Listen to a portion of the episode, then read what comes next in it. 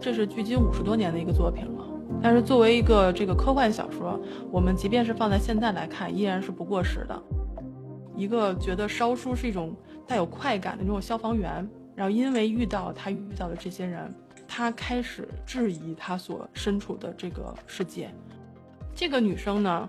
是被当时的世界称为反社会人格的一种人，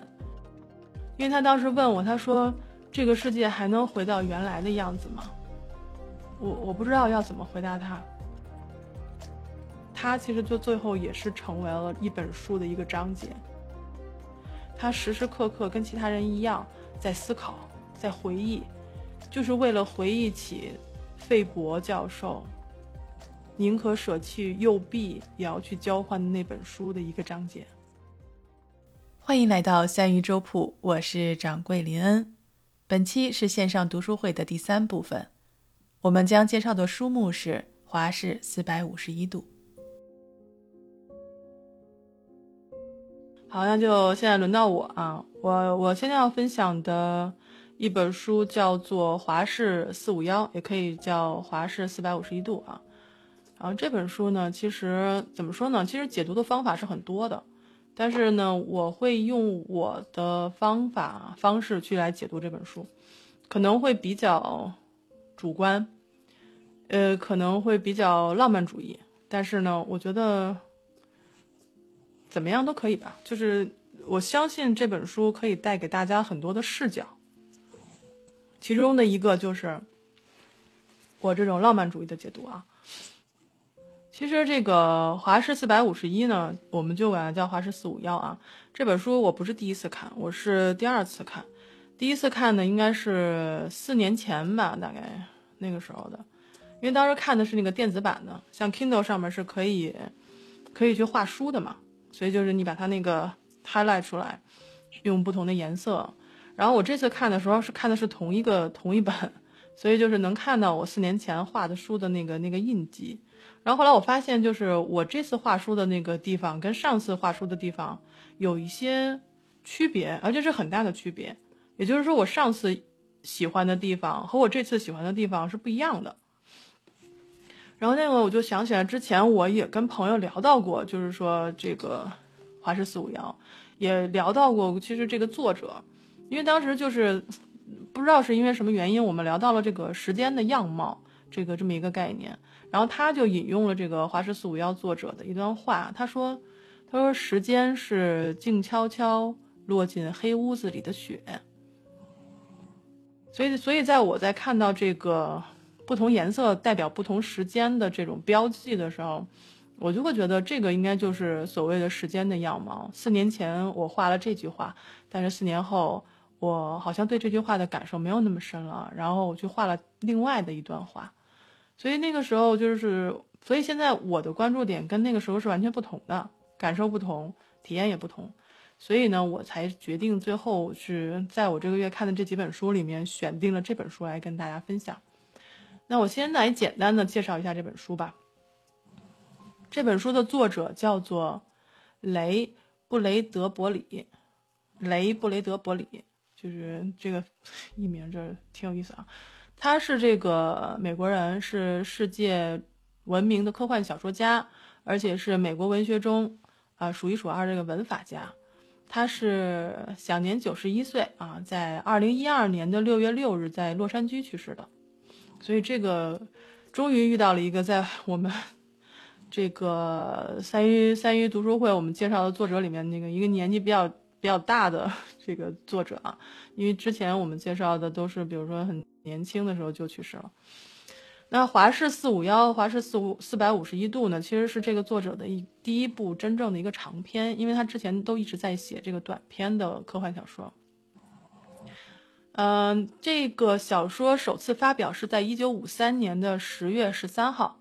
所以也就是说这是距今五十多年的一个作品了。但是作为一个这个科幻小说，我们即便是放在现在来看，依然是不过时的。其实甚至就是说我在。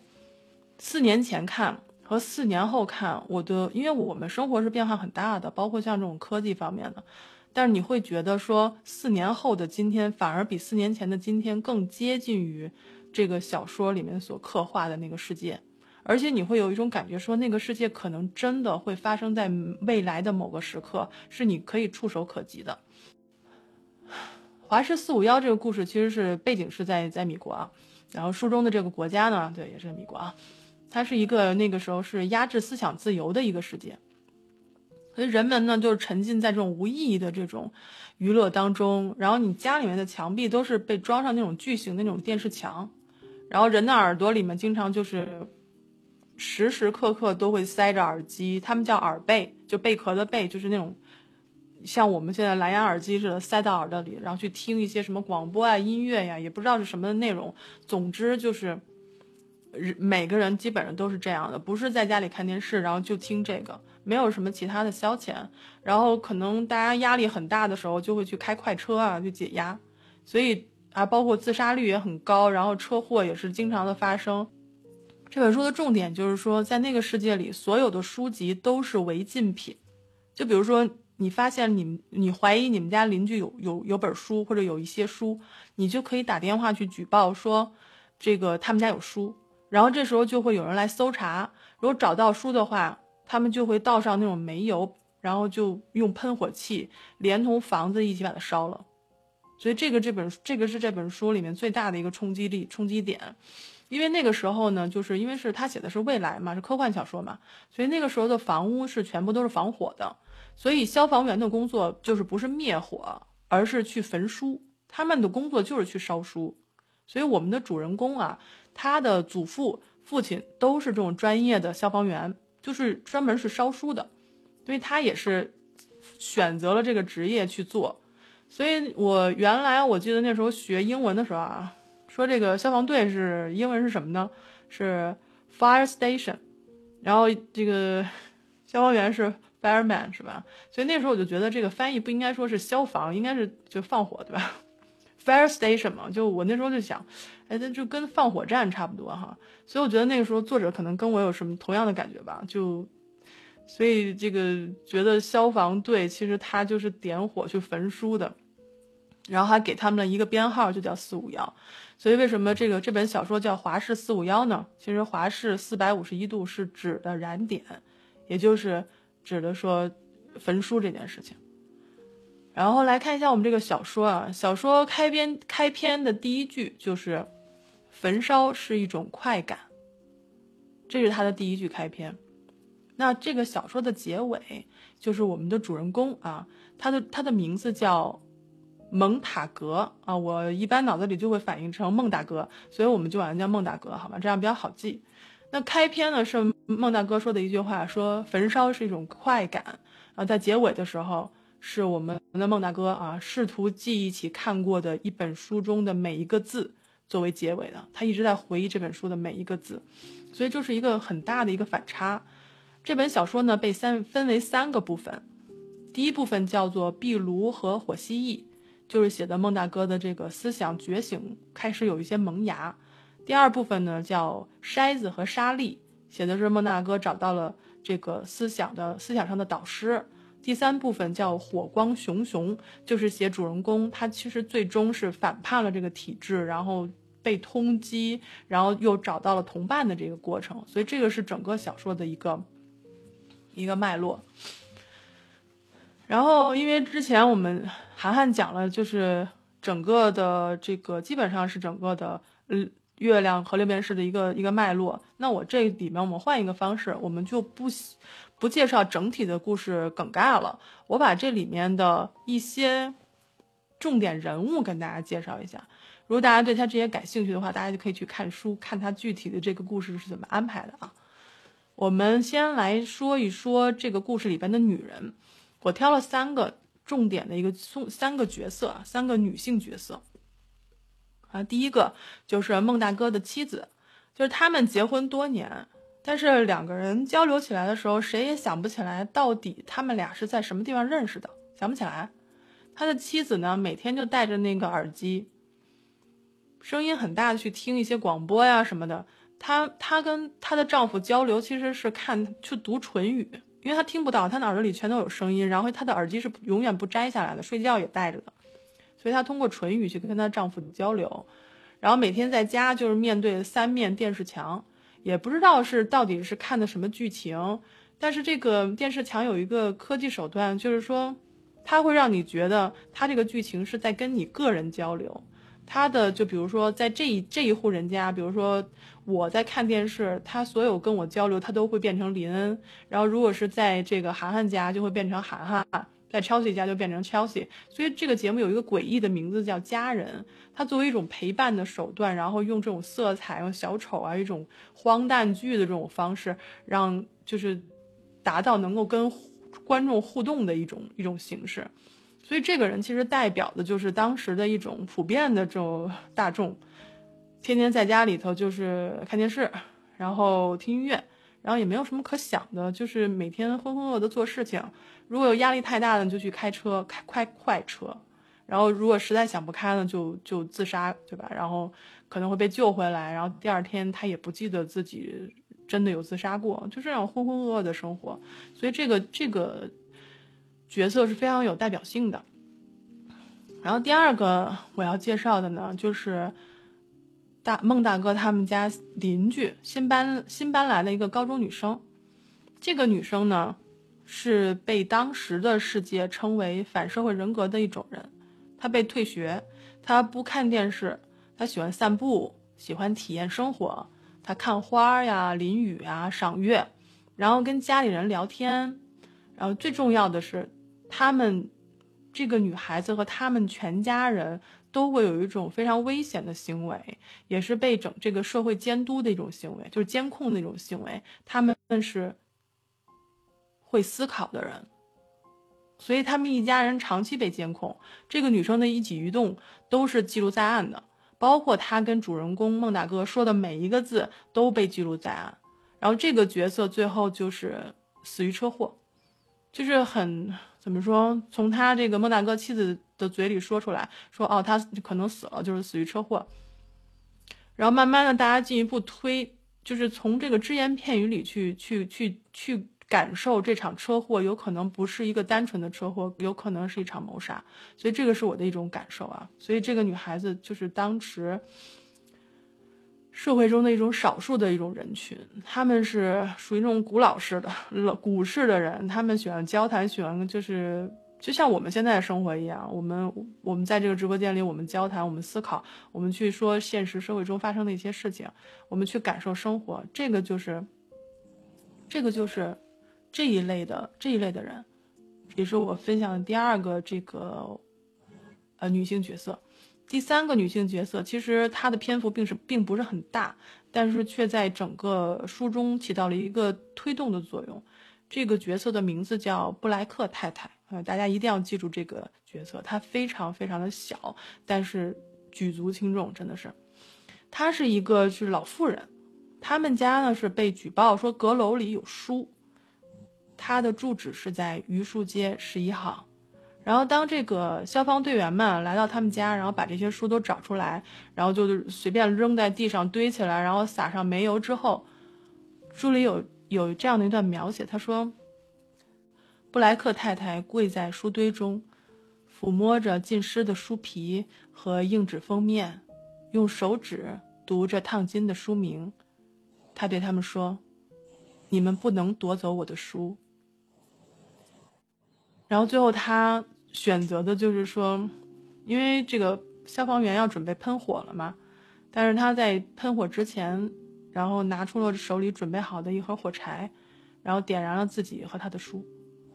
就是他这个这种行动的这个在书里是这样描写的：他说，老妇人走到前廊上，一动不动地站着，用眼睛打量他们，这他们就是那些消防员。他用眼睛打量他们，他的镇静是一种定罪。他带着对着他对他们全体的轻蔑神态，将火柴划过栏杆。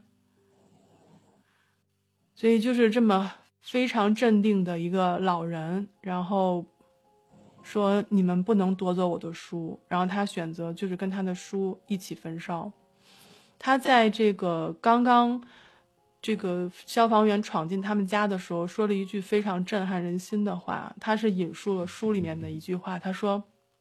今天我们将在这里点燃这样一支蜡烛，一支我相信永不会被吹熄的蜡烛。所以他选择这样的这种自焚。然后这个这个老太太的死是让这个主人公的思想体系开始崩塌的，因为为什么他会问为什么一个人可以为了一堆纸而死？莫大哥他的这个工作就是烧书，他每天烧得很开心，他觉得这个纸燃烧以后看他们化为一灰灰烬是非常开心的一件事情，非常刺激的一件事情，能享受的一件事情。可为什么会有人为了一堆纸而死？书中还有这样的一段话，我读给大家听一听啊。这是孟大哥跟跟另外一个人的交流，他们俩就是一人说了一句话，一问一答。孟大哥说：“你可愿意拥有这本书？”对方回答说：“我宁舍右臂来交换它。”就当时我看到这段话的话，就觉得心里一动哈，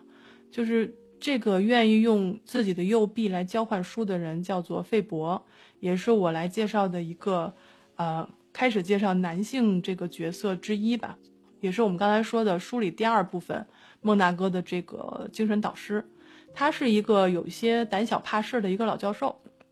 费伯教授呢，他其实是曾是知识分子嘛，原来在学校里教书，但是也曾这个是一种也曾懦弱过。因为这个烧书的现象，从他那个年轻的时候开始，只是一个现象，还不是说现在是法律规定说你不能存有书，你有的话就是犯法的。那个时候刚刚烧书的现象出现的时候，他并没有挺身而出。然后当消防队建立烧书这个工作模式之后，他抱怨了几次也就停止了。所以他对此他是觉得心怀愧疚的。直到呢他认识了这个呃主人公呃蒙塔格，就是孟大哥。他就是意识到了，说烧书这种反文化、反反文明的这种恶行，他可能以他的这种微薄的力量是没有办法阻止的。但是这个人，这个消防员，他是慢慢觉醒的，所以他从这个人身上看到了希望，所以他决定是去启发这个主人公。所以他说了一段一段话，这段话也是四年前我画我画重点画出来，也是四年后我画重点画出来的。他是这样说的：“他说你要找的东西在世上，蒙塔格，但是一般人只有从书上才可才可能瞧见九成九。别要求保证，也别指望借任何人、事、机器或者书库来获救，要自救才行。就算溺死，起码也知道自己是游向岸边的。”这段话为什么我？这个前前后这几年两次都把它画出来，其实是对我影响很深的一句话，因为这段话在那个二零二零年的七月二十一号，啊，对的，说错了，这段话是在二零二零年的七月二十七号，我在另一个平台开始发表第一篇的这个音频日记的时候引用的这个这这一段，因为那个时候呢，我在英国的那个笔友啊，在这个疫情期间，他失去了三个朋友，他写信给我，他说他心里特别难受。所以我看到以后，我心里也特别难受，因为他当时问我，他说：“这个世界还能回到原来的样子吗？”我我不知道要怎么回答他，所以从那天开始，我决定开始发表音频日记。然后那天我的日记里就引述了这一段，就是说，你就算你必须要自救，你你要你要知道，即便是你要是溺死了，你也是要游向岸边的，你要有一个自己的方向。时光说这本书跟《一九八四》有点像，对，跟《一九八四》有点像。它其实都是那个，呃，反乌托邦的一一类型的这种小说。我不知道别人怎么想，至少我是在看这三本小说的时候，尤其是像《美丽新世界》和《一九八四》的时候，我是脑子爆开的，就是那种兴奋点到那个点，就觉得。原来事情是可以这样写的，原来世界是可以这样去看的。所以如果有机会的话，我可以跟大家去分享另外这两本小说，一个是一九八四和美丽新世界。那我们今天继续还是聚焦在就是说我要介绍的华氏四五幺这几个这本书上。其实这本这本书介绍到这儿，我也没有介绍太多故事内容，但是这些小细节对我来说是非常让我能够激动的。因为我特别羡慕这种就是文笔好的人，他们可以把心里的感受清晰的写出来。就很可惜我文笔不够好啊，然后这个情绪化起来，其实也不知道要怎么样去表达。但我只是知道，当我看完这本书的时候，能看到一个人的转变，就是一个从一个觉得烧书是一种带有快感的那种消防员，然后因为遇到他遇到的这些人，他开始质疑他所身处的这个世界，就是因为这些人告诉他去思考，要去思考，所以他通过这个，他发现自己有的这个并不快乐的，他他的快乐是虚伪的。是虚无的，他内心是荒芜的和空寂的，所以他发现了这些，他有了自己的一种思考方式，他走上了这种这种反抗的道路，然后去追求自己真正期待的那个世界，因为因为他所身身处的那个世界里，学校里大多数的学生是不发问的，所以老师干脆就把答案放放给大家看，然后在生活中人们这个娱乐至死，战争马上就要发生了，但大家觉得还不如在电视里看节目重要。他们那个世界里学习的那些知识和书籍，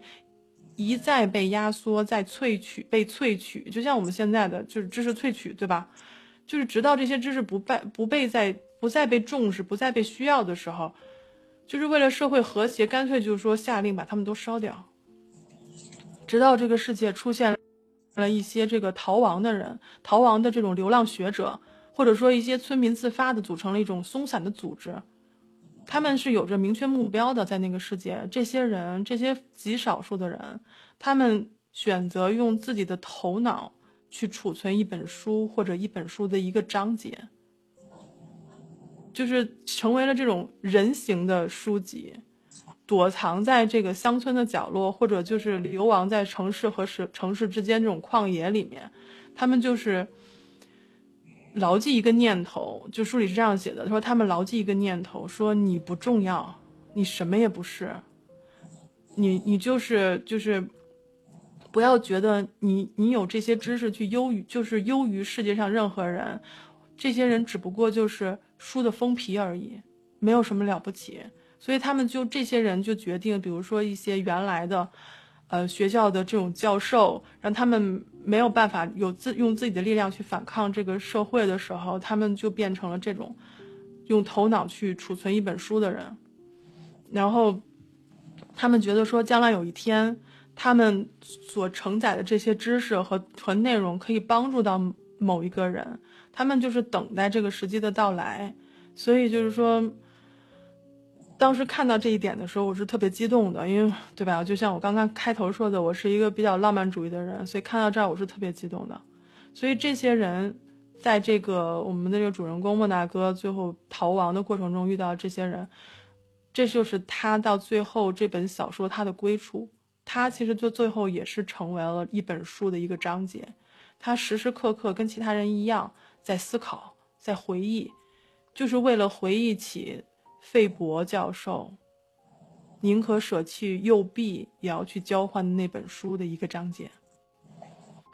然后另外一个这个角色呢，就是我我大概提一下，就是一个反派角色，男性角色里面一个反派角色，其实他也是在这个书里非常重要的一个推动力。这个就是那个孟大哥的一个上司，叫毕提，他是消防队的队长，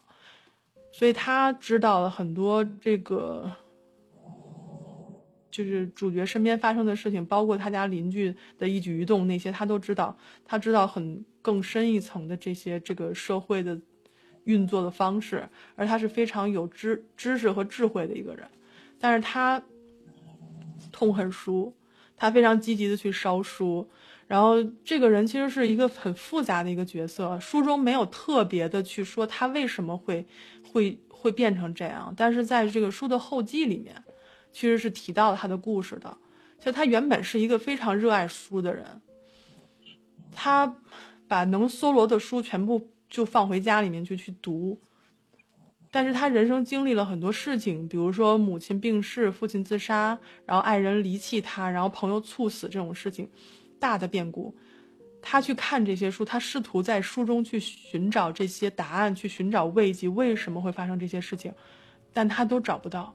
所以在他的眼里，这些书是无用的。他可以随口引述书中的章节，可以去就是去剖析这些书里面的知识的弱点，都可以是非常强大的一个人。但是他就是因为在书里找不到他想要的答案，就开始痛恨书籍，所以他就是去积极的、很勇敢的去焚烧这些书，所以他成为了一个就是消防队的一个这个中坚力量。这里就是体现了一个人性的复杂在这里。其实你可以这么想，就是说像像毕提这样的人。他是怎么说？他不是盲从的，他不是说无意识的去去做这件事情，去烧这些书的，而是他其实是体体现了这个某种社会的需求的。而书中其实也提到了，说他们最后决定烧书是烧书的原因，决定书是在世界上违法的这个原因，其实这个东西是满足了当时大众心理的。这里的这些内容呢，你看书的时候会觉得，至少我是觉得不寒而栗的，但是我。不会再多的跟大家分享这些内容，我希望大家自己去看，因为我自己觉得说，或许或许，真的有一天有可能会成为现实。然后说这个有点这个压抑啊，但是还有更压抑的，再分享分享一点，稍微觉得就是我自己的思想吧，就是其实就是我们刚才有说，就是说烧书这个其实是。一种对思想的压制，甚至是像这种娱乐的这种娱乐的这种方式，其实是一种愚民政策。其实都显示了当时社会的一种专制性。但是实际上，这个书里其实埋下了一个伏笔的，就是令我激动的这些人，令我激动的这些人形书籍，他们每一个人都是用生命去守护这个书和书书的一个章节的。这些人，他们没有社会地位，他们是逃亡的人。他们只能是藏起来。当时看到的时候，我是觉得特别激动的。我觉得，怎么会有这样的人，就是很伟大，对吧？但是后来，当我读完了以后，静下来去想，或许是我多想了，或许是真的作者有去提醒我们。因为书里面有这样的一句话，我去反复的看了一下这句话。他说：“将来有这个是孟大哥说的。他说，将来有一天。”等书里的信息在我们心中尘封一段长的时间之后，它会从我们的手、我们的口中传递出去，其中有许多会是错的，但也会有刚好足够的部分是对的。当我再重新看到这句话的时候，我其实心里是有一种莫名的恐惧的，因为我不知道记得，我不知道大家是不是还记得《奇葩说》里曾经有一集这个。是说这种，就是一秒钟知识共享芯片的那么一个辩论，就是当时张詹詹青云和这个陈明的那那一场辩论。当时是说这个有一方是说，就一张芯片统一所有人的思想，其实是最大的垄断，对吧？当然是说的这个。然后后来我就想，如果这些重要的、伟大的观点。被一个人所垄断，因为一个人是一本书，一个人是一本章节，而这些书的主体已经没有了，已经被烧掉了，只有这些人思想中留下来的这些东西，被一个人垄断了，产生的后果是什么？如果说原什么是原作的表达，我们是不知道了，只能够是去依靠记忆这本书的人的背诵，是手抄写出来的这些注错。他其实意识中是垄断了所有内容的解释权的。那他说出来的东西，就像书中所说的，有可能是错的，有可能很多都是错的。但如果刚刚好足够这部分对的时候，我们将面临的是什么呢？所以我把这个就是留给大家，跟我一起去思考。也希望大家能去看一下这本书。这本书并不是很厚，我希望大家能够去去看一下这本书。或许我们能够聊出来更多的东西，能够去知道应该怎么样去表达。所以，我我最近总是说，在播客就是播客是表达嘛，但是我就觉得，在表达之前，我需要去思考，也是这本书里的重点重点中的重点，就是说人要去思考。那在思考之前是什么呢？在表达之前是需要思考，那思考之前是什么呢？就是阅读。所以，我把这本书推荐给大家，就是希望有更多的，有一天有更多的朋友能够加入我们，我们阅读，然后我们思考，然后我们表达。嗯，所以我今天推荐的这个书籍的名字就是叫《华氏四百五十一度》，是指的燃点。我希望就是说，从这个燃点开始，我们能够吸引到更多的人加入到我们的节目当中来。然后我希望吧，我希望能够遇到更多的人，更多喜欢阅读的人，喜欢思考的人，喜欢去表达的人。那我最后呢，我就是引述我们书中的一句话来送给大家。呃，这句话是这样说的：他说，你认识的人当中有几个会折射出你自己的光亮呢？一般人多半是像火把，熊熊的把自己燃燃烧光为止。有几个人的脸孔？会反映出你的表情，你内心最深处颤悸的思想呢。所以我希望我能够遇到这样的人，能遇到能遇到这样的人们，所以我非常期待这个大家的加入。所以这个就是我今天想分享的这个书籍，叫《华氏四百五十一度》。我觉得我觉得挺好，回去我也找这本书看看。对，我觉得分享的很好。尤其是你讲的那那一句话，就是你说就算溺死也要游到岸边，是吗？嗯，我觉得这句话我印象特别深刻。嗯，所以就是像老朱说的，说在下边说每个人思想的闪光点是不一样的。对，所以我就说，刚才我们在看这个，呃，月亮和六便士的时候，我说我们可能心中还不具备有那个月亮，但是我们有光。所以就是每个人的光是不一样的，这样我们聚在一起的时候，我觉得才会有碰撞，才会有更进一步的思考。这个就是说，当你看这本书的时候，你会觉得我平时用哪种方法思考，我是真的在思考吗？还是说就是随大溜？所以这个就是我觉得今天我们可以把这些三本书串在一起。我我到底用什么眼光去看事实？我要用什么眼光去去规避这些？我的恐惧和我的偏见，然后我是到底用什么方法去思考的？我在思考吗？就是我觉得，就是这样的。嗯嗯，这就是阅读的奇妙之处，就是每一个人通过不同的书籍阅读不同的书籍，然后你的那个你所通过你自己的思考，你人生的阅历，然后经过思考，就会有不同的闪光点，然后大家聚在一起，不同的。经过碰撞，就会有更多的火花。对啊，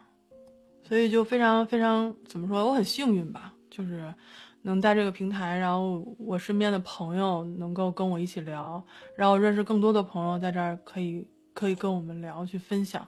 所以我就觉得其实我是非常非常非常非常幸运的。所以怎么样？你们两个还有什么想针对这本书要说一说的自己的感受吗？我想。我我的感受就是，我想再去 阅读一下，自己亲身体验一下。对，去看，去看，一定要去看，因为因为我只我们并没有把整个故事讲给大家听，我只是说分析了几个这个重点人物，但事实上里面。里面很多大段的引述就是非常的精彩，他说的那些话非常的精彩。每一段其实我我翻每一页的时候，我都会觉得哦，我要把这句话画下来。我再翻一页，我要把这句话画下来。我当时觉得自己好像很没见过世面的一个样子，你知道吗？所以所以真的把这本书推荐给大家。然后包括像这个时光当时提的《一一呃一九八四》，还有我刚才说的《美丽新世界》，我希望有机会都可以跟大家分享，因为这个里面呢。是让我思想就是脑袋爆开的三本书，所以那种激动，你知道，我分享的时候我会非常有激情跟大家分享啊。就是，但是有些内容可能没有办法，就是具体的跟大家分享。就比如说，就比如说我们今天提到的这本，就是宁舍右臂去去，最后他需要背下来那本书，就是我们没有办法提的。虽然也没有说提到多么有宗教信仰的这些东西，但是它就是一本非常有代表性的一本书。嗯我觉得你分享的相当精彩，就是你每一次分享的书，我都想，哎呀，回去我要看。现在我我也是很有冲动性，想要把它找来看看。对，看看吧，去看看。我其实就是想达到这样的效果。我我我我希望是自己能够能够把我看书时候的这种感觉、情感带给大家，而不是说把这个内容带给大家。我希望能够。激起大家的这种，哎，我要想去看看。我觉得，哎，这句话挺好听的，不是这句话，这句话挺好的，我要去看一下这本书到底讲的是什么。我就想带给大家这个，所以，我我们我们三个我们三个人的分享风格是不一样的，但是我们三个人分享的书都会让大家想去看。因为那个浅黑在下面跟我留言说说每次你们分享书，我都要去买书。所以，所以我们三个，我们三个就是很很很不错啊！我们要表扬一下我们三个自己，我们要坚持下去啊！所以呢，我们今天的分享，我们已经两个小时了，我们今天的分享就就今天先到这里啊！然后我们每个月的读书会都会有一期。然后每一期呢，我们都会跟大家分享我们这个月读过的一本印象最深刻的书或者文章。也感谢大家今天在直播间里一直陪着我们，一直在下面跟我们互动。然后我们三个就是，嗯，也感谢一下我们自己吧。我们继续努力的去去看自己的书，然后去分享自己真实的一些感受。然后谢谢涵涵，谢谢 Chelsea。好，谢谢。嗯。好，那么我们今天晚上的分享就到这里，感谢大家啊，我们下期再见。